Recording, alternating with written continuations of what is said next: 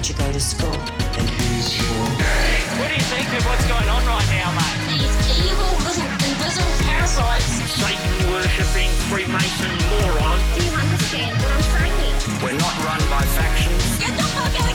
There are much more powerful international forces in play. Is this pink eye? Is this what pink eye is? I don't fucking know what's happening. Please go outside and look at the moon quickly. It's been crazy, guys, but guess what? It's how it is, mate. Mate, because I want to do you slowly. But I ain't spending any time on it. Welcome to the Condition Release Program, a podcast that delves into the netherworld of cults, crims, and con artists. I'm Jack the Insider, otherwise known as Peter Hoysted for tax purposes. And I'm Joel Hill, and today we're having a long, hard look at Albanian crime syndicates. Oof, spicy. Mm, Albanian crime syndicates are looming as the world's most powerful and violent transnational groups. They're here in Australia, and wherever they do show up, there's bound to be A, a lot of crime going on, and B, people getting shot to death in the street. How troubling. So, the Albanian crime syndicates are certainly not the only perpetrators committing violent crime on our streets. Let's not pin their blame on them for everything. But as Jack will show, the Albanian syndicates are on the rise. They are pulling their weight, and it looks like they're impossible to stop, Jack. It's uh, the train's in motion. It'd almost, almost be as hard as stopping you from drinking, Joe. Oh, you had to have a go. I don't actually have a drinking problem, Jack. I have a beer problem, and it's different. You see, if you put a It's bottle of vodka in front of me and just waited, it wouldn't move much. It's not a drinking problem because because vodka tastes like Russian toilet cleaner, unless of course it's heavily mixed with something that isn't vodka, and then it's drinkable. That's like it's like drinking poison. Beer is delicious. You can just crack a tin, and it's lovely. And you know where this is going. CB Co beer is especially delicious, Ah, and uh, yes. don't just take my word for it. Go I out and find out wondered. yourself. I wondered when our sponsor was going to be named. Well, look, to be fair, it, it is pretty good shit. Uh, but uh, they've got a new beer out which is called uh, Hazy. It's in these purple tins. Uh, it's just a sort of bloody nice New England pale ale. You'd fucking hate it. It's very fruity, um, but like fruity in a beer kind of way. Um, People who like fruity beer would understand that. It's not actually fruity, um, but yeah, it's got that sort of grapefruit pale ale vibe, which is really it's lovely. It's fresh. It's just come out. It's uh, it's delicious. It's a juicy beer. It's a really good NEPA. Uh, so go and get some. Basically, it's on the website for ninety bucks a case. Um, you can get that alongside an IPA for for eighty if you want, or seventeen dollars for a four pack at the shops, which is really not bad. Most competing beers are like twenty five bucks for a four pack. This is a bargain. So yeah, I'd jump on that through Coles, I believe. And to show this is not all about beer, it's, it's actually really all about drugs Oh, uh, that's good. and uh, sex trafficking. Oh, but. I digress because in order to keep this show running and bring in quality content, we need your help. Yes, listeners, for as little as five dollars a month, you can help us keep this thing of ours going. Yeah, that's La Cosa Nostra, La Cosa Nostra, I should say, which is translated as our thing. Uh, and not the Albanians, of course, who probably have uh, uh, a motto, but uh, we don't know what it is. No, no, it should be my cozy nostrils. But they do blend together. We'll, we'll talk about this later. How uh, the Albanians uh, collaborate a lot with the Italian mafias in various form, Camorra and Ndrangheta and uh, and uh, La Cosa Nostra, LCN. Well, simply go to patreon.com backslash the condition release program and weigh in with a few dollars. You know, look, basically, don't buy yourself a bag this weekend and you can give us basically a year. That would be nice. That would And in nice. doing so, you'll have a raft of bonus content to enjoy, premium patron only episodes, Zoom calls with Joel and I, and a ton of stuff, which is almost free.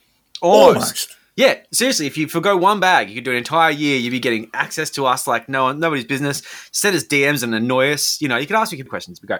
We do need money though, uh, Yes. so please stop us from We do. falling into the clutches of organised crime. Yes, uh, you know, we need to pay rent. We really do.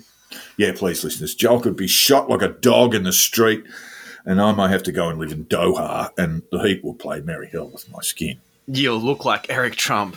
So that's enough begging for us. But now, because it's time to get on with that rabbit hole on organised Albanian crime syndicates. There you go.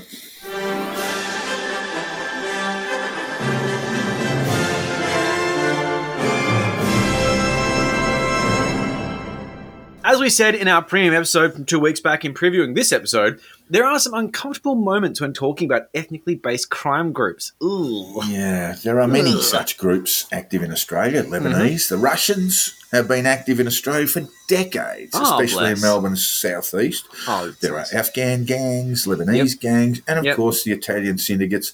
LCN, we mentioned before, the Sicilian mafia, mafia hasn't had a lot of influence in Australia, but Okay.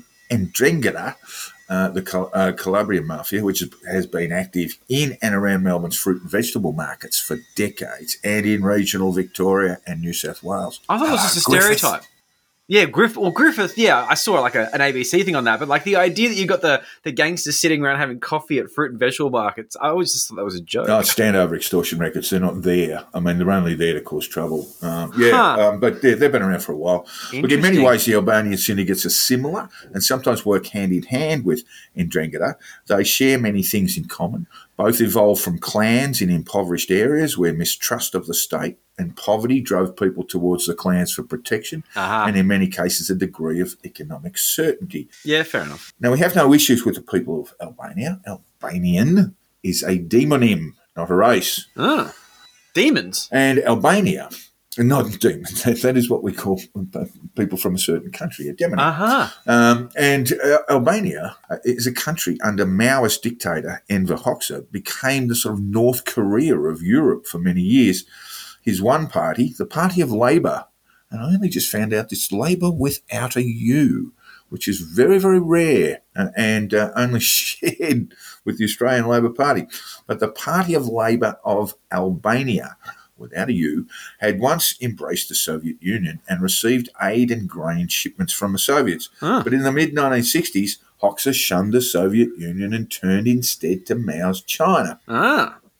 Hoxha condemned the Soviets for its invasion of Czechoslovakia in 1968.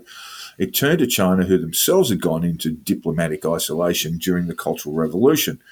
And China remained Albania's only diplomatic ally in the whole wide world. Aw. But when Nixon visited China in 1971, Hoxha claimed China had betrayed Albania. This guy's so fucking moody. Ah, yeah, he was. Just yeah. calm down. After some angry back and forth, China's aid to Albania ended in that same year, 1971, leaving Albania under Hoxha without an ally and no major trading partner. He's just like a, a leader who likes taking tantrums at the expense of his country. Absolute rat Don't- bag. don't do that. Political and religious repression in Albania in Albania raged during this period, with an estimated 25,000 extrajudicial killings. Ugh. Followers of, of, of Albania's predominant religion, Islam, were also persecuted. Oh, that's how you another thing that friends. Hoxha, Hoxha said. Cool. Uh, the only religion is Albanian.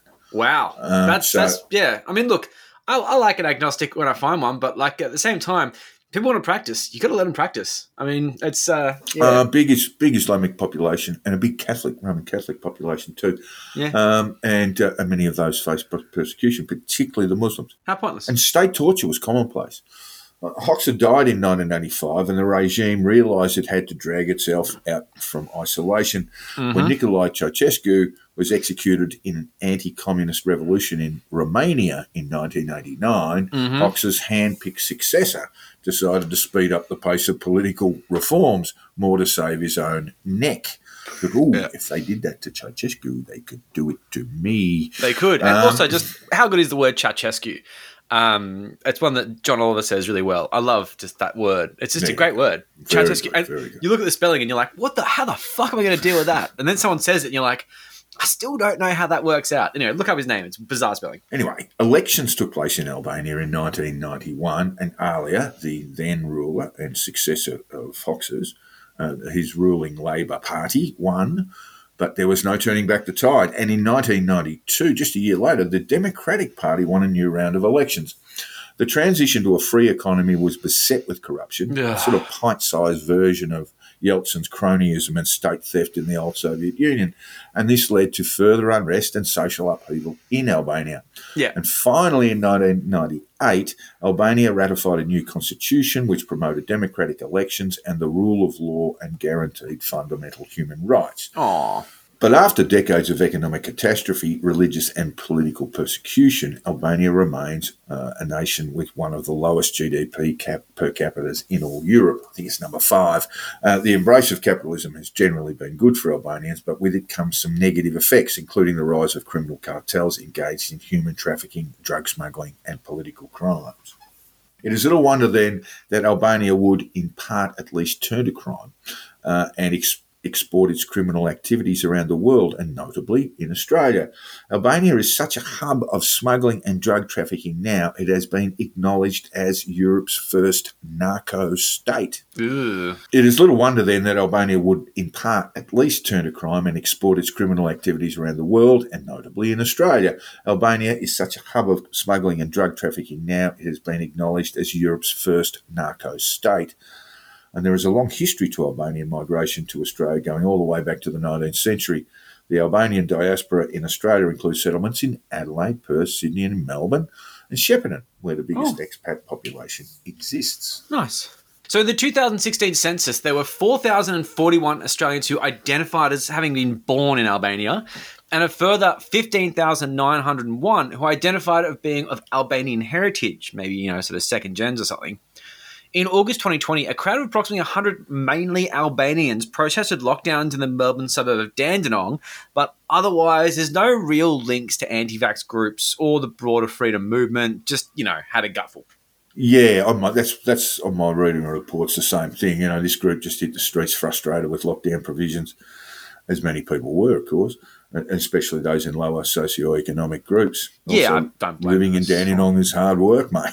Yet, I haven't You know, heard good particularly under those circumstances. So they all got out in the streets. Uh, there were uh, supposed to be a few Serbs, but mainly Albanians who. They had a bit of a chat. Uh, yeah, police got involved, and I think a few a few fines were handed out, which made them even crosser.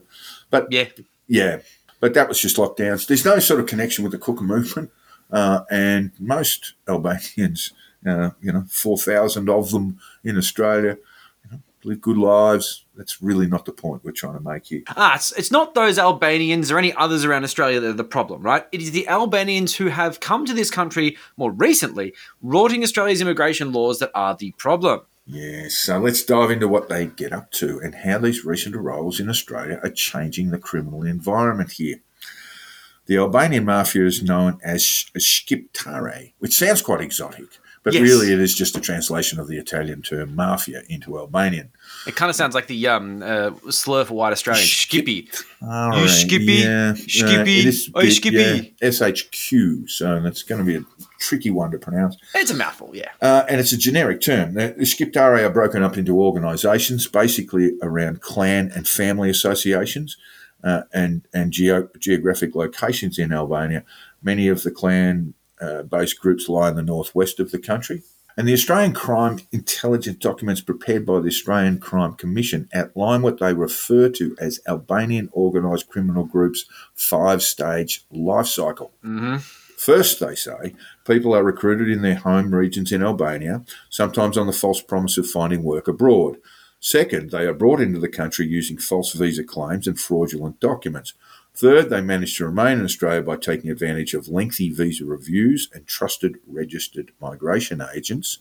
Some Albanians apply to stay in Australia by claiming that blood feuds back home would endanger them if they returned. Aw. And fourth, they carry out criminal activities. Fifth, they are arrested, convicted, and their visas are cancelled. And then you just start all over again with different people. Yes, exactly. So, according to the ACCC report, often applicants will apply for a particular visa knowing it will be rejected. So, one of the Australian intelligence files reads, but they exploit the lengthy appeal process so they can generate evidence to support a different visa application. Let's see how the five stage life cycle system works in practice. This comes from an AFP media release dated 30 September 2022. Six people, including a real estate agent, have been arrested under an AFP led investigation into an Albanian organised crime syndicate allegedly operating multiple cannabis grow houses in Melbourne rental properties.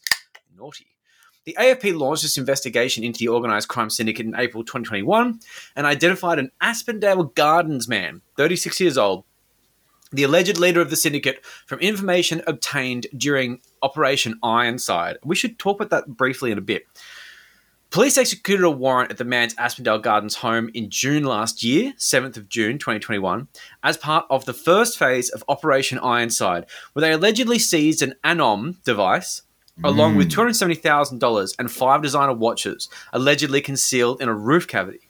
Now, let's pause for a second there and say what ANOM is and what Operation Ironside was. Yeah, ANOM was a was a joint uh, agency, um, crime crime agency um, effort to create a method of uh, of criminals communicating in an encrypted manner um, that uh, would be safe from prying ears, shall we say, of law enforcement. And they set it up to and encourage a large number of organised criminal figures to use it. Yep. And it led to mass arrests throughout the Middle East, in Australia, uh, in the United States, etc. And in this case, um, uh, an Aspendale Gardens man. Well, let's not forget how funny this is because it is brief take, brief breakaway. We have covered this before on the podcast, but intelligence organizations got together, created a product which was a phone which had software on it which was encrypted to make sure their communications between themselves were all safe from prying ears of law enforcement, except for the fact that the devices were law enforcement and they were being listened to actively, and it led to all of their downfall. Now, I know that's what you said, but I just want to emphasize how funny that is. That Yeah. is incredible. And like they even did things like charge for it. They made sure that the guys thought it was legitimate. It is one of the most brutal things ever. I'm not all about snitches and ratting, but at the same time, that is a stroke of like intelligence genius that I don't think we'll ever see again. So Operation Ironside always makes you giggle because fuck, man, they really played them. That's, and the criminals who were who were Brutal. promoting ANOM, uh, they were, you know, I mean, there are a number of Australians in the Middle East now, in Turkey, uh, who were actually promoting ANOM. yeah, and, and, they would have uh, looked like the biggest assholes because they're oh, going, yeah. man, these phones are so good, they're t- super safe, and they're fucking, Yeah. they're, oh, amazing. Anyway, so they were, they, they, these guys all of a sudden were in significant trouble. Yeah, everyone's fucked because they've got a massive evidence thing because they, they- yeah, anyway, so that's pretty funny. So the AFP led investigation, codenamed Operation Ironside South Valhalla, badass, identified and dismantled two alleged cannabis grow houses located in Keysborough, connected to the syndicate with assistance from Victoria Police, our friends in Vicpol. hmm 81 cannabis plants, harmless, uh, weighing more than 96 kilos, uh, nice work, were seized from the properties in June 2021. I'm guessing that included all the stems. A 40 year old Keysborough man and a 24 year old Noble Park man, who are alleged syndicate members, were arrested in connection to the grow houses. Very sad.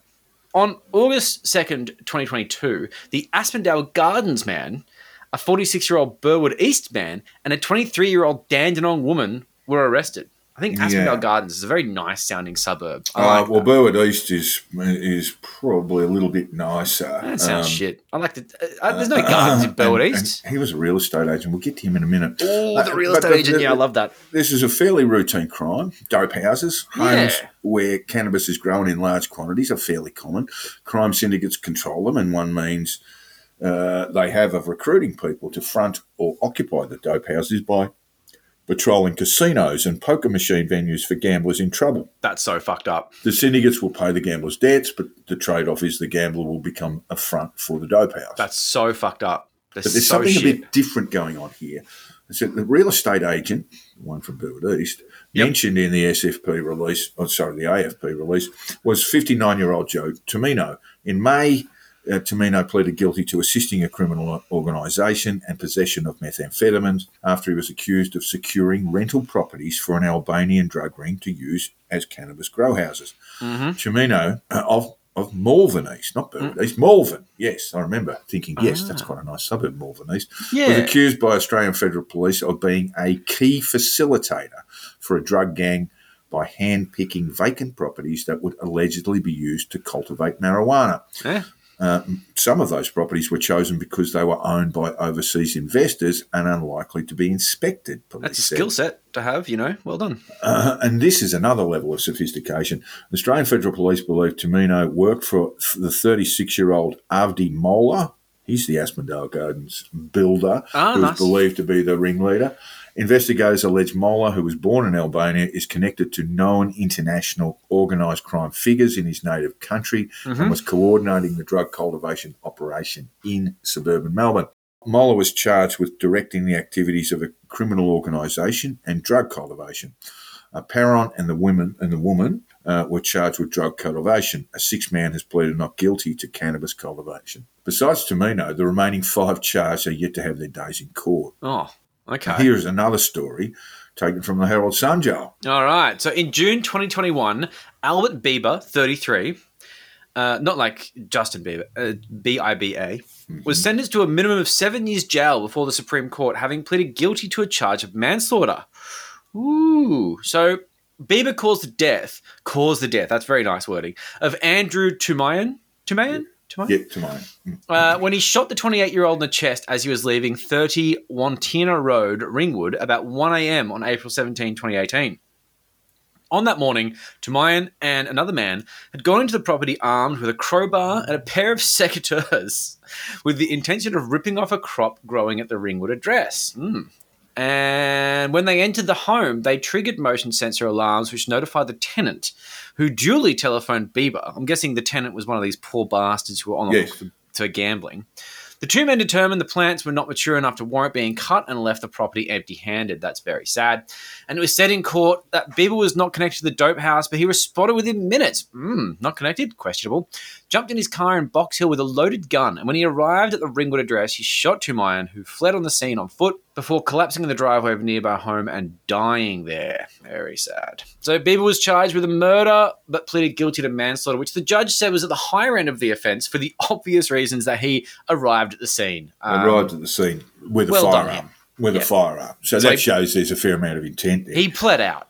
I mean, he Yeah, saved the that's court some time, and they gave him a right. Gave him a pat on the back for it. Now, two weeks before the killing, Albert Biba had appeared at the Administrative Appeals Tribunal, where Mm-hmm. he successfully stalled his deportation, claiming he feared for his life if he was sent home due to the anger of an ex girlfriend's family. Gotta wonder what he did. You know, Albert Biba, Albert Biba, an Albanian national, arrived in Australia in August 2013 using a Greek passport and a false name.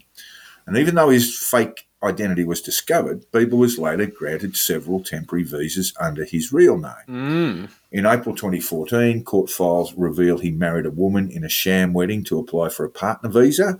And when this was rejected, he used the visa appeal process to continue obtaining bridging visas for years. Mm. Almost five years later, he killed Tumayan. And Biba was also believed to be involved in other forms of drug trafficking. Okay. Now, Biba has a brother, and as reported by an investigation team with the Nine Media, headed by Nick McKenzie, uh, published in July. Let's hear about a little bit more about his uh, Biba's brother, Joe. Yeah. So Biba's brother's name Diego Biba. Is that, is that a traditionally Albanian name? Yeah. Who had also entered a sham relationship after arriving in Australia and embarked on a number of visa appeals to stall his deportation, stalked and threatened the homicide squad detectives who had jailed his brother. Wow. hectic move. That shows brass balls. So, court files released to this masthead, being the Nine masthead, Yes. after a series of applications show that Diego Biba tried to plant several kilograms of cocaine from the UK at the Melbourne home of a homicide squad detective, which honestly sounds like a gift, but I understand what they're up to here. But still, several kilos. I know. That's that's a fun weekend until you're dead. He was arrested in August 2020 for stalking and intimidating the officer, offences to which he pleaded guilty in the Victorian County Court. They seem to uh, guilty lot in uh, April 2022, and he has not been charged with any other offences, including drug-related offences. So, evidence presented to the court claimed that Diego had planned to plant a large amount of cocaine at the home of a homicide detective. Like I said, sounds like a gift to me. Why can't I have such misfortune? Uh, Diego Biba was released into the community and What? retained his bridging visa for more than 12 months. What? Hello, criminal justice system. Hello, Home Affairs Department. Are you serious? Now, the business of organised grow, yes, I am. The business of That's organised grow houses up. cultivating marijuana for sale in illicit markets is at the bottom end of the scale in terms of criminal intent. Yeah, fair enough. A grow house is often used as a bank, get some money in from the sale of cannabis, and use that in turn to finance other drug smuggling operations, most Yep. notably in the crowded market over retail sales of coke and meth- methamphetamine. Yeah, fair enough. The problem starts from the fact that the price of cocaine is too high in Australia Amen. relative to other Western nations. Just too high. Here, cocaine sells from between 300 to 500, sometimes 600 a gram, depending on quality. Yeah.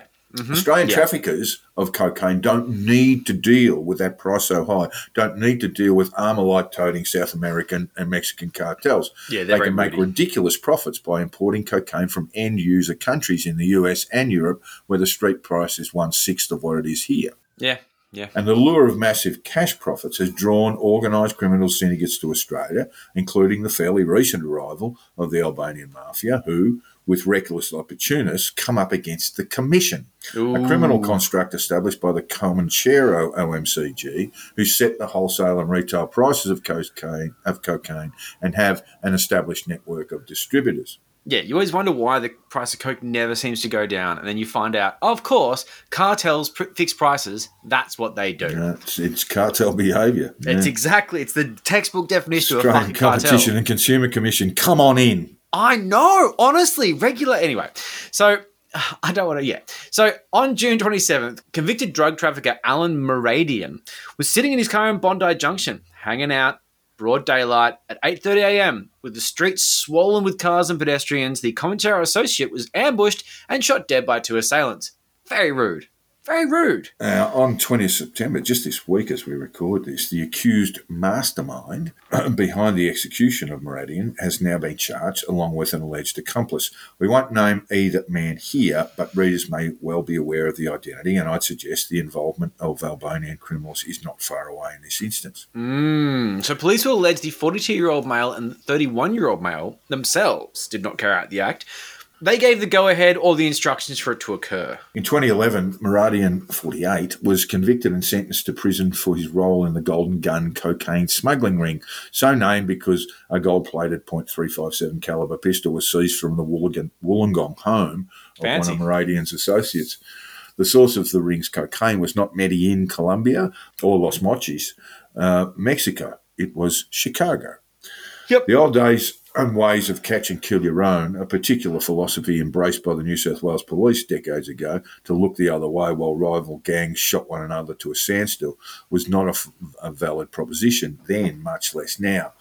If we needed a reminder, the photograph of children, I don't know if our listeners have, have seen this, this photograph of children on their way to school, walking to school, with the body of Ferenc David Stemler, a 28 year old man who'd been shot dead.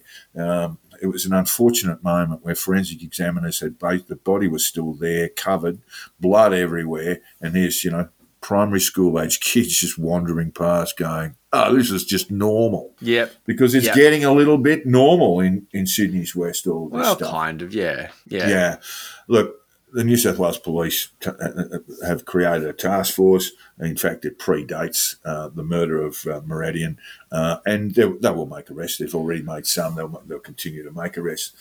Uh, but those who traffic in cocaine and parlate in bloodshed should receive life sentences. I mean, but this is extraordinarily difficult police work, and it will take months, if not years, before prosecutions begin. Yeah, and unfortunately, in this situation, we just have to concede that while these sort of sky high profits are available to drug traffickers and suppliers, politicians and police are playing this sort of Sisyphean whack whack a mole game because for every one the cop's going to pull up, there's going to be five others willing to take their place. I mean, there's too much money in it and it's too easy. So yeah, Australia has a serious appetite for cocaine and a long history of using it. Sorry, We love Joel. it. We But because we are a relatively small market compared to Europe and North America, there are no real established distribution networks between the Mexican cartels or the South Americans. Thank God And to that. go off on a tangent for a moment, the power balance changed between the Colombian, Venezuelan, and Bolivian car- Bolivian cartels. We'll all remember Pablo Escobar, and he seemed to be, you know, the world's worst man at one particular point. Uh-huh. Um, and of course, Bit Colombia. And, and originally, the cartels in South America, led by Escobar, used the Mexican cartels to smuggle coke into its largest market, North America, the United Yep. States. The Mexican cartels were paid cash up front for their role in getting the product to the marketplace. This led to some really strange outcomes that are still uh, that are still with us today, Joel. Okay. Uh, Escobar was a massive uh, f- uh, friend of animals. He had zoos. Uh, and he didn't just, you know, like a like your average drug trafficker, have a lion or a yeah, tiger. fuck it. Yeah. He had sort of fully, fairly comprehensive zoos, including Wow. hippopotamuses or hippopotami. He's put whatever my you yes. He's bottom And- you, indeed. And then when then when it all showed itself when Escobar's empire collapsed, Yep. these zoos just had to be opened up, and What? hippos escaped. Hippos. That's were- not good. Yeah, now Colombia has a hippopotamus problem. They kill people. They have you seen that footage of the boat on a river, and this like a torpedo is coming towards them, and it's actually a hippo. They're that so was actually fast. that was actually filmed in Colombia. I haven't seen um, that video you're talking about, but what I do know is they are they're responsible for a lot of deaths. It's terrifying, and it's going this. This hippo is going as fast as the boat, and so they have to rev it up and get the hell out of there. Um, so That's yeah, that's one of the um, that, it's one of the uh, shall we say secondary sort of effects of the effect, yeah. of the collapse of the Escobar uh, Escobar Empire. fucking Colombia now has a hippo problem. didn't have a hippo problem before. And now it does. Yeah. But anyway, the they get balance their nose in the shifted coke, because because the Mexicans said to uh, the cartels in South America, um, "Look, don't pay us in cash, pay us in coke," oh wow. Okay. and that just changed the whole dynamic. Um, that meant that the Mexican cartels, led by the Sinaloa under El Chapo Guzman, quickly became the providers, relegating the South American cartels to little more than farmers Interesting. and the power balance just changed. Uh, Yeah, it really okay. just kind of overnight when that happened. And Yeah. they're, very, they're they're quite clever. People like Guzman, who who now when will spend the rest of his life in a federal prison Yep. in the United States, uh, were very very clever about how they got their cocaine into. Uh, um, uh, into the United States, firstly, but then Yeah. basically controlled the whole distribution by Yeah. being paid in cocaine. That meant they were just suppliers. Yeah, yeah, fair call.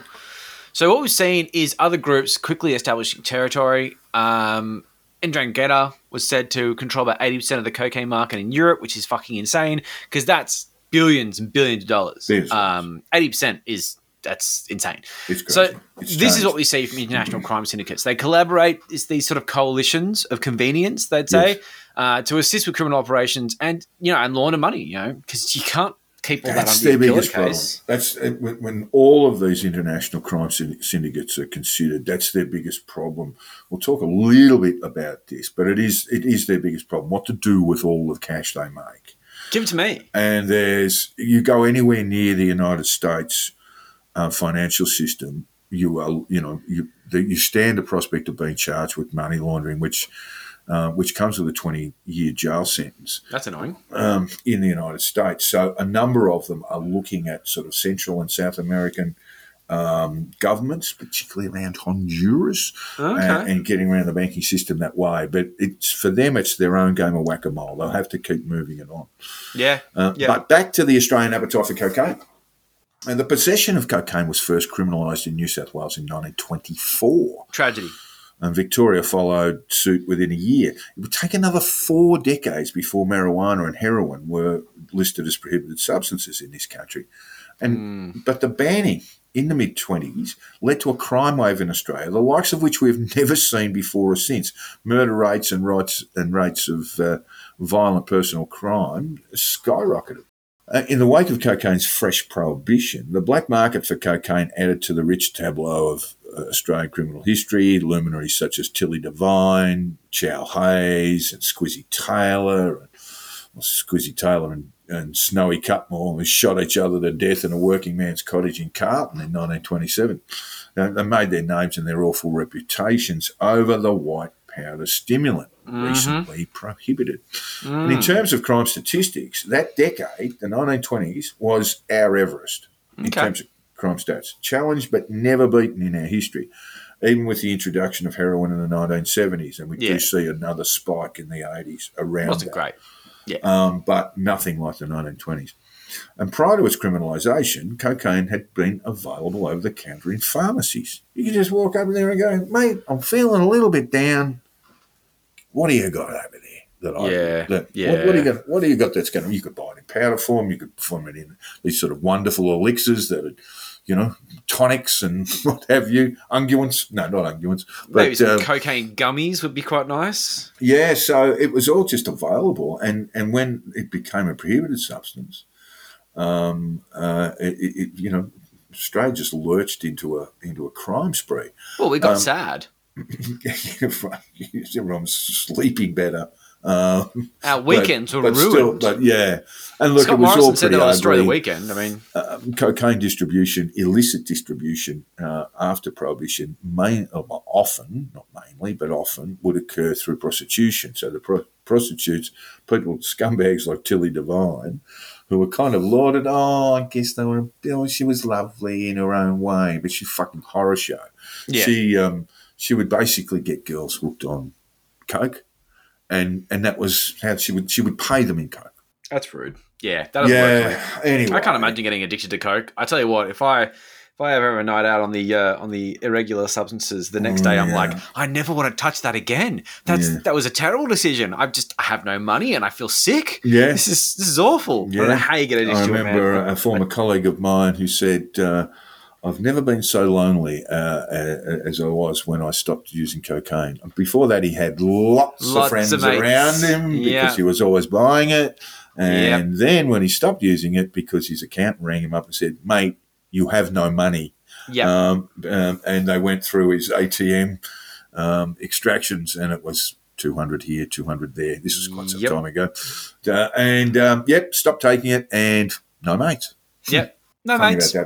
Yep, hundred percent. Anyway, the Albanian groups in Australia will use house grows of cannabis to fund more lucrative, dan- uh, lucrative and dangerous activities, namely the traffic in cocaine, little bit of meth as well. Yeah, We've already said coke is too expensive in Australia. Totally and there are reasons for that. As Yeah. we said before, we'll just touch on this again. The, com- the, the commission is a Comanchero creation. The, the Outlaw Motorcycle Gang Comanchero and its affiliates set the price and oversee the distribution networks. they have created a monopoly and are raking off the profits. Sickening. And woe betide anyone who would seek to bring drugs into the country and set up their own distribution networks without the permission of the commission. ooh, true. But the Albanian syndicates have no interest in abiding by the Commission's rules. Oh. We- commission? We don't want no stinking commission. you went there. Yeah, You I went did. there. Anyway, but that, Yeah. they just don't they don't fear the Comanchero or any of the Comanchero's friends, and Yeah, that is one of the major reasons there have been a spate of gangland shootings in Sydney and Melbourne. Yeah, fair enough. Uh, Tony Saggers is a former high-ranking of- officer of Britain's National Crime Agency who has spent years on the trail of Albanian criminals. Saggers told the international group of investigative journalists, the Organised Crime and Corruption Reporting Project mm-hmm. (CCRP). What did he say to them, Joe? Or what did he say about them? What did he say? He said they put a lot of emphasis on being respected for what they do and for doing it well. And just doing it isn't enough for them. They like to dominate by gaining control of volume activity, proving they're the best, and satisfying customer demand. They sound like good businessmen. Well, how's the commission going to deal with that? Here comes Well- an efficient competitor. That is problematic. That is problematic. Yeah, we don't like that. Yeah. Saggers and other law enforcement in the UK have been busy in recent times. It is estimated Albanian syndicates control 75% of Britain's brothels. Ooh, wow. Okay. That's According hectic. to analysis in 2012, the syndicates made £15 million a year from brothels in Soho alone. Jesus. But in the last few years, the Albanian mafia was involved more in drug trafficking than in prostitution, and they sold more than five. Just get to, get your head around this: 500 tons of drugs in London alone. That's a lot. Due to their expansive and deep involvement in drug trading, the Albanian mafia has climbed its way to the top of a five billion euro market. Okay. The group uses its connections in South America to ship high quality, low price cocaine, heroin, and marijuana to European countries, specifically, more often than not, the United Kingdom. It's a great place to do coke because everything else is so fucking miserable. Sorry. Yeah, yeah. An article in The Guardian showed that the, uh, quote, the latest UK criminal threat assessment says that the Albanians are unusually skilled at developing relationships and forging links with other OCGs. I guess Organised crime groups, organised yes. crime groups. Yep, yep, yep. The cooperation between Albanians and other existing groups has aided in the rapid growth of drug trafficking throughout the United Kingdom's residential regions. And the price is cheaper. Mm, Much Albanian cheaper. crime syndicates are active in China, profiting Jesus. from drug trafficking and and the sex industry. Ooh. China, just think about that for a minute. That is a Well, big they just drag you away and pop a bullet in you. Um, But there's just so much money there, right? Like, yeah, I, I, I don't I don't think of China as being a big drug destination, but I must say the so. the one child policy be- really did make the, the prostitution thing. a lot of the bit of a- precursors for, for methamphetamine come from Guangzhou. Yeah, it's so So true. be all over that. big meth makers. A 2013 report by security services and police on Albanian organised crime in Greece concluded that the Albanian mafia controls approximately 50% of human trafficking into the country, 80% of the retail distribution of heroin, Ah. and 90% of the importation of illegal small arms into Greece, Ooh. and that about 50% of armed robberies of homes and businesses, agbergs, in the country were committed by Albanians. Mate, you're already making enough money, aren't you? Like you're trafficking people, you've got heroin, you're selling like guns. They do like committing crime, don't they? Like fucking hell. In It's. Italy, Albanian crime syndicates have established coalitions of convenience with the Sicilian Calabrian mafia as, as well as the Neapolitan Camorra. Uh, this has enhanced the Albanians' reputations and power. Various other ethnic crime groups in Poland and in Russia won't deal. Russian mafia won't deal with the Albanians because they are too violent. What? These guys, these guys are too violent. Imagine that. That is terrifying because the Russians are known for not exactly being polite. yeah. Careful Fucking hell. Yeah, so in a yeah, very familiar country, the Netherlands, Albanian crime groups lead the importation of cocaine from South America and through this sort of transshipment via the, the port of Rotterdam. Uh, and also the further distribution to other European countries from Amsterdam. Uh, so, you know, using it as a bit of a hub. But in addition to cocaine trafficking, here's a predictable one the Albanian mafia in the Netherlands are also engaged in human trafficking and less Oh, predictable they love a bit of fraud too. property yeah. fraud. They Property- do like, love, do of, do love a bit of I'm going to sell you this bike. Just kidding. I'm keeping the money. I don't know. Oh, you know, you thought this was your house. Yeah, that's what I'm guessing. So, in June 2019, the government of the Netherlands requested the suspension of visa free travel for Albanians. Interesting. Citing claims the Albanian mafia is free to move across Europe because of the visa free European Union uh, scheme. Yeah, the EU, the EU Yeah. with you, you know, travel wherever you want to the around Schengen Europe and so forth. It's, Once you it get in, you can just does fucking go around. Leave itself open. Uh, when you've got someone who's trying uh, trying it on, Albanian crime syndicates yeah. have long established ties with the American mob, LCN and, and Ndrangheta. In the 1980s, Albanian syndicate boss Xhevdet Joey. We'll call him Joey. That was his nickname, by the way. Xhevdet Lika, Joey Lika, established a Good Lord. reputation that even had the mafia fearful. That is incredibly concerning. So, in the 1992 book Contract Killer, written by William Hoffman and Lake Headley, it was noted Joey Lika, quote, didn't like Italians and they left him alone because he was so violent. Like Japanese kamikazes, his heavy hitter mobsters would go after John Gotti, Paul Castellano, or even President Reagan if Lika gave the word. There was no way to stop people like that, and mafiosi even knew it. That's concerning. Meanwhile, in Australia, Victoria Police Commander Paul O'Halloran said they're highly adept and can show extreme violence.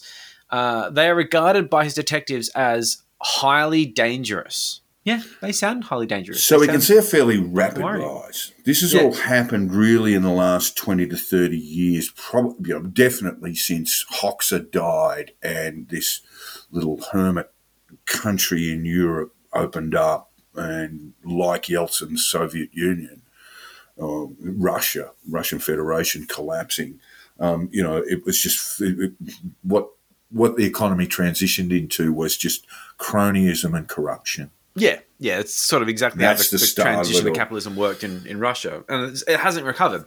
So, who are those people? Let's have a look at them. Let's take a look at one of the case studies from the ACC's documents, Joe. All right. So Tom Doshi is a powerful Albanian businessman and politician tied to the country's prime minister.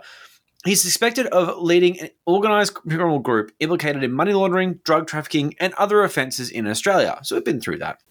The clan is among others from Skoda, Skoda. a county in northwest Albania that have systematically abused Australia's immigration system to build, quote, an entire Albanian organised crime criminal structure across South Australia, Across South according to the Australia. reports. hmm It's right for the picking that place. The files describe how, since 2000, Albanian clans have used identity fraud and familial links to migration agents to move their people into Australia, setting up cells in Adelaide, Melbourne, Perth, and elsewhere.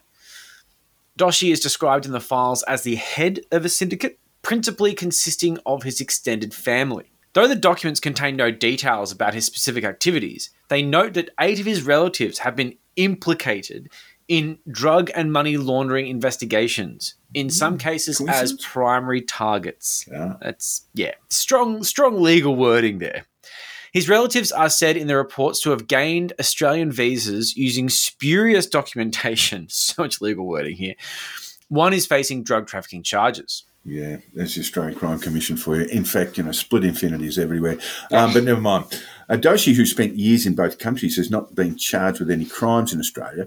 In his homeland, he had built a business empire that has benefited extensively from state contracts. Kind of like what we were talking about before. It was designated persona non grata by the United States in 2018 for, and I quote, involvement in significant corruption and forced out of his parliamentary seat in 2021 following years of high profile scandal. Uh, his alleged involvement in the Australian criminal network has never been previously released until the ACC released these docs. Quote, I have never in my life been involved in any way with drug smuggling, human trafficking, arms trafficking, money laundering, or illegal immigration in Australia or Albania or anywhere else. Doshi wrote in response to reporters' questions. Hey, we I didn't like- mention we didn't mention arms trafficking. I was going to say that. Like, I mean, that was a that was a comprehensive list, wasn't it, champ? In fact, Well, no as one mentioned member, arms trafficking. What do you got to say about arms trafficking? Oh, oh, oh, oh, oh, whoops, yeah, yeah, no, no, you said that. I didn't. Yeah, shut up. So, in fact, as a member of the Albanian Parliament, I have been a strong supporter of the fight against these types of activities. Whew. Okay. Quote again, I have no connection to any Albanian criminal clans based in Australia or to any Albanian criminals anywhere, he wrote. My siblings and their children total 33. Okay, well done. Your siblings and everyone's rooting. Great. Congratulations. I have little to no contact with them other than to encounter them at funerals or family celebrations. What? Okay. So you're just kind of a dick. It's. Well, pretty much how The Godfather works, isn't it? Too, you know, weddings, funerals, Well, yeah. baptisms. Yeah. Anyway, breeding. uh, the ACC documents um, also, uh, it- it- part of that case study, reveal that a woman with familial links to Doshi Okay. is working in Australia as a registered migration agent who, and this is quoting from the documents again, likely facilitates criminal activity by achieving migration outcomes for syndicate members arrested for cannabis cultivation and or are closely connected to cocaine trafficking. Mm. So the files go into greater detail of two of Doshi's nephews. Uh, the two men are said to be members of the Leshi drug trafficking syn- syndicate, Leshi. Uh, a gang named after another family, which the documents say uses funds from cannabis grow house sales to import cocaine and meth into Australia. As you said before, he's like a bank, right? Yep. Police arrested one of Doshi's nephews in Adelaide in March 2022 and charged him with drug trafficking and money laundering after finding cocaine worth $1.6 million concealed inside a smoke machine. Oh, that's a, hmm. that'd be a fucking good disco if they just pumped out that Pump that out. Charlie into the dance floor. Hey, Fucking- redundant, redundant, redundant, redundant. I'm talking a lot. I'm really talking a lot, and I feel Yeah. really, really confident. my jaw And I is think I'm fantastic. me. I really do think I'm fantastic. Does anyone have some gum? Yeah, uh, but you're not fantastic. You're on No. coke. You're just Uh, the nephew and had high. the nephew had started visiting Europe frequently after acquiring Australian citizenship almost a decade earlier. The intelligence files say. Along the way, he and his family bought up extensive Australian properties, raising Uh-huh. questions for investigators about his income. Hey, buddy, you don't work, man. Where you Yeah. get all that? Where Where's this money come from, mate? Court officials did not respond to questions about the current status of the case. Now, Doshi's other nephew is no longer in Australia, but is suspected to still be involved in Albanian organised crime and high level drug trafficking. He too has had numerous brushes with the law. According to his Australian immigration case file seen by reporters, he has a history of criminal convictions in the country dating back to 2012. And the file cites a minister who rejected his visa application as saying, I reasonably suspect that he has been or is a member of a group or organisation involved in criminal conduct. Oh, 2012 dear. wasn't ho- wasn't Home Affairs. It would have been immigration. I'm going to Yeah. say Peter Dutton, but it, I may be wrong. But yeah, the minister's gone. No, No. on advice, you can't No. stay. Yeah, you know. So back in Albania, Doshi was accused in 2016 of assaulting a traffic police officer. The officer declined to press charges, and the outcome of the case is unknown. That is Yeah. shady as fuck. Obviously, Yeah, just stood over him. there's an implication there. Um, his career has been marked by violence encounters with the law, and accusations of corruption. In a 2009 embassy cable published by WikiLeaks, a US diplomat serving in Albania included Doshi at the top of a list of legislators, quote, with ties to organized crime. Describing him as the richest MP in the country hmm. and adding that he was suspected of trafficking narcotics. Well, well, well, well. Doshi's first encounter with the law took place in his early 20s. In 1990, while performing his mandatory military service, he was handed a one year prison term for disorderly conduct after a drunken brawl in the coastal city of Durrës. Durrës? Durrës? Ended in one of his groups stabbing a man. Mm. The conviction didn't stop Doshi's rise. By the mid 1990s, he'd broken into the construction and fuel sectors as Albania up underwent a rapid transition to free market capitalism. Like See you said, going on here? This that is Russian sort of sell off of state assets and things. Yeah, very similar, very, Very similar, similar. and gave rise to you know great, powerful crime groups. And Yeah. Doshi established a home in Australia in 1997, buying multiple properties in Adelaide and living between the two countries for a number of years. It was during this period that he allegedly put in place the criminal syndicate identified by Australian investigators Uh huh. but he remained active in his homeland. His career took its biggest leap in 2000 when his firm, Aldosh, won tenders to buy two major state run companies in the dairy and pharmaceutical sectors. Big pharma job. Oh no, because it's ironic because there's farmers Yeah. and big pharma. I mean, that's just that's double funny. Uh, I'm going to take that. Doshi became active in politics. He secured his first term in Parliament in 2005 as a candidate with the Socialists. He's a socialist job. Yeah, one of Albania's major political parties to Doesn't represent his sound like a native city of. Skoda. In a scandalous, widely reported incident three years later, Doshi allegedly assaulted a journalist who asked for an interview about his allegedly fake university diploma. Oh, we've all got one of those. Oh yeah. A US embassy cable from the time described how bystanders in the hotel cafe, perhaps cowed by Doshi's known violent streak, simply let the attack happen. Oh, that is upsetting.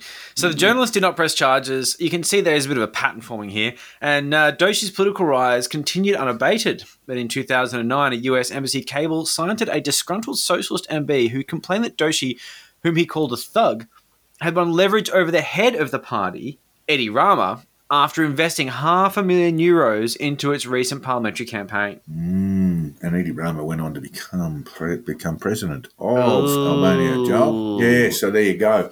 And the Socialists did not win that year, but in the next election in 2013, their improved performance in Skoda, where Doshi comes from, helped them secure a national victory and once more placed local power player Doshi in a position of influence. Hey. Fatos Lubo- Lubonja, an Albanian writer and political commentator, described Doshi as a powerful ally for the ruling Socialist Party in Albania. For many years, this is a quote. For many years, Doshi has been one of the most important allies of the ruling party of Edi Rama, a party that works for and with a minority of Albanians. Now, his Australian visa, Doshi's that is, was cancelled on character grounds in 25, 2015 by Home Affairs Minister. That was nuts.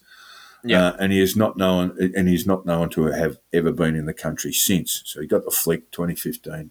Uh, the latest publicly available documents show that a 2020 appeal by Doshi to overturn his visa cancellation has not been successful. He told reporters he continues to fight the decision and is very much hoping for a positive outcome. Meanwhile, Doshi had gone on to become an independent MP and later chairman of a small party under whose banner he won his fourth parliamentary term in 2017. Oh, good on him. Oh, good on him. He's doing well. He's doing well for himself. You know, he's found an honest job. That's great. So the following year, the United States sanctioned Doshi for involvement in significant corruption. And as the April 2021 election neared, the growing pressure, including public statements by then US Ambassador Yuri Kim, finally forced him to resign. Oh, tragedy. Mm. Know, Maybe people will start pressing charges. But he still wields considerable power. In videos posted on Facebook that year, as he declared support for Rama's Socialist Party, he said its candidates were his own hand-picked choices. The Doshi organization with links to drug trafficking globally is just one of numerous Albanian drug syndicates active in Australia. So, how can we stop these syndicates from increasing their power in Australia? Law enforcement must be fucking losing sleep over this. Well, their answer is we can't. Ah, that's, Uh, that's a simple answer. Just from the, a quick scan of their activities in Europe alone, the Albanian syndicates turn over billions in black profits and have a raft of foreign governments who, took, who look the other way while they laundered their money, as we That's mentioned upsetting. before. Yeah. Some some years ago, as I as I also mentioned before, Ndrangheta was rumored to control eighty percent of Europe's cocaine market. Their turnover was estimated at eight, eighty billion dollars a year, and that alone makes them bigger than our largest publicly listed company, BHP Billiton. They're bigger than BHP Billiton. That's a great line from Godfather 2 uh, when the Hyman Roth character says, we're, with all the mafiosi around him, so, including Michael Corleone, says, We're bigger than US Steel. Well, Yeah. they're bigger than our biggest company. Yeah. And, Yeah. and the Albanian mafia Ndrangheta, we've talked a little bit about there have been these sort of big, big super trials going on in Calabria that has restricted at least their overt practices. And because of these coalitions that they've got with the Albanian crime syndicates and others, Yep. um, uh, the Albanians have moved substantially into these big European markets and, of course, now Australia. Huge in the United States too, um, with long associations with um, the Italian mafia. Uh, and so much of that trade, you know, is now in the hands of the Albanian uh, OCGs.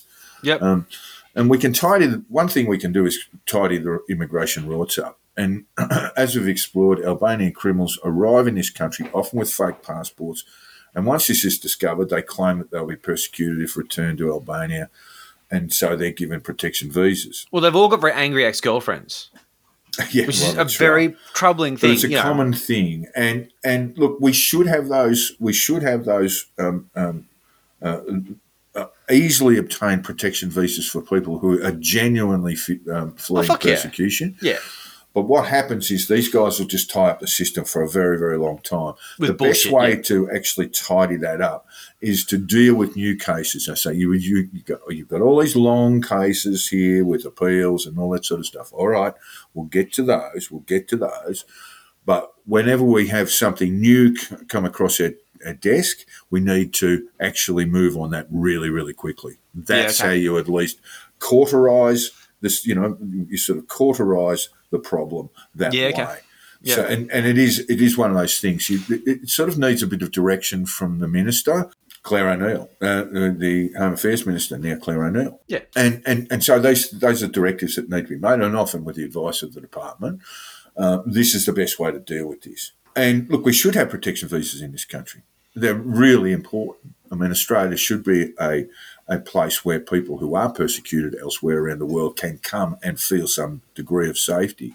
Yeah. But when, when they're being rorted in this way, the best way to get rid of your backlog, uh, strangely enough, is to kind of let that backlog alone and move on the new cases and move swiftly and rapidly.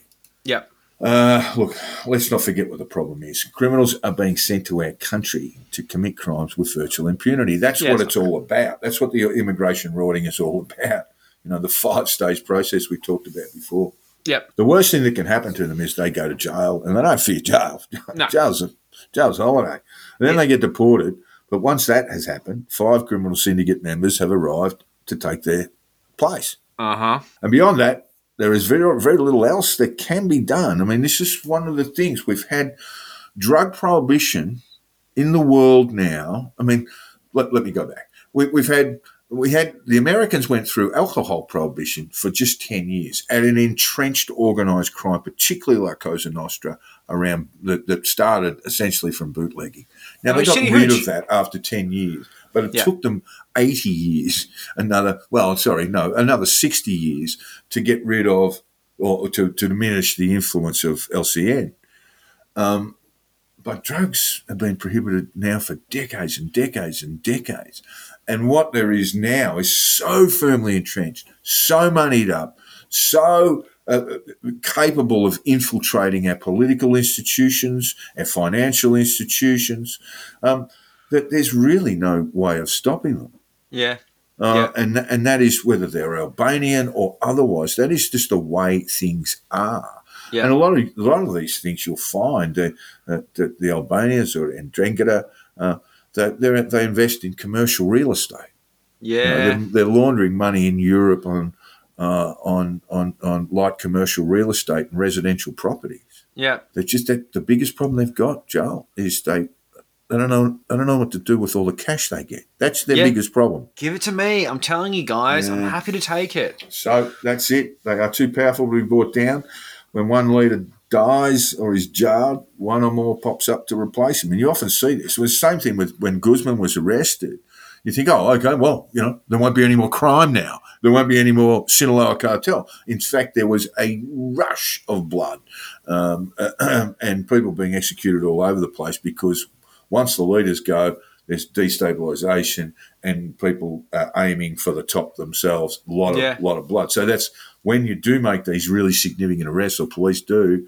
That's what what happens in the wake of it. It's there's uh, people being popped left, right, and centre. So what you're telling me is that gangland violence is basically a sort of antitrust action uh, that is regulating the Oh, price of cocaine to go downwards. Well, Because I'm, I'm that on might board be with one this. of the that might be one of the effects. I, I, I don't know that I'd say to the Albanian that, that I'd say of the Albanian mafia that they're going to bring in cheaper coke to Australia. Well, I think if that is a, an unfortunate side effect of some classic capitalistic competition, which may or may not involve a little bit of bloodshed, well, for one, I welcome our new Albanian warlords into this country to regulate the price of cocaine, which the ACCC has done fuck all about, and, I don't think they're going to do anything about it. just- Just some purity standards. You know, we need some regulation in the sector, and if this is what it's going to take, then I'm I'm all for it. I'm also saying this so they don't shoot me after this episode.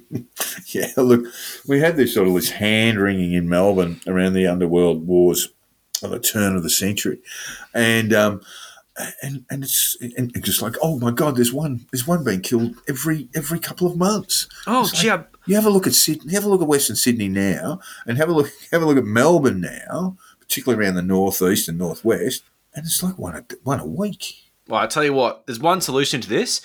Go and get yourself a nice bag, get a get a get a case of CBCO, and just sit down on the couch and just have a good night. You know, it'll make you feel much better about things. Well, it is a recreational drug. It is a recreational and drug. If you're going to recreate, then uh, you got to go with that. And you have it. been listening. Have you been listening, Joe? Have you I have been been listening? listening to the conditional release program with your host Jack the Insider and Joel Hill. That's us. Uh, Jack can be found on Twitter at Jack the Insider, and Joel kind of me ish on at Crunchy Moses with AK. I don't really care for Twitter anymore, but I will still check my DMs, and every now and then I'll go on there and just be like, "Oh, Nazis are bad."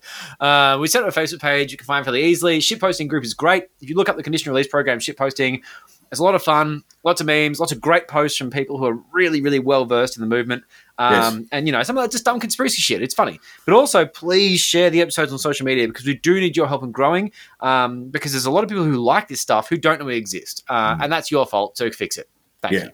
That is your responsibility. And we have a Patreon, as we said at the front of the program, to help keep this sustainable. It's bloody time consuming, and we still have to pay rent. Help keep the lights on. Yep, we do need that. For as little as $5 a month, you'll have access to all sorts of bonus content, including a weekly period episode and a massive fucking backlog of some funny things, some interesting things, some topical things, and some things that are really fucking stupid. But we do make it worth your while. And honestly, if you were to listen to all the premium episodes back to back, you'd probably die. It's a lot of it. It's a lot of really There's a- like there's- there's a the. People's Treaty is still one of my favorite content. things we did. It was great. It was- And finally, all feedback, tips, and death threats should be sent to the conditional release program at gmail.com. We would love to hear from you, even if it's to say that the laundry, the Albanian laundry, has arrived. And how many shirts would we like? Oh, oh, I'd like as many shirts The as you'll give me. Albanian. Oh, the Albanian laundry. Yeah, the one where they give you free money for no reason and give you cheap coke because I told them to. Yeah, lower that price, boys. Thanks, Diego. Thanks, listeners. Hope you've enjoyed it. See ya. See you guys. I don't think I ever want to talk to any of those people.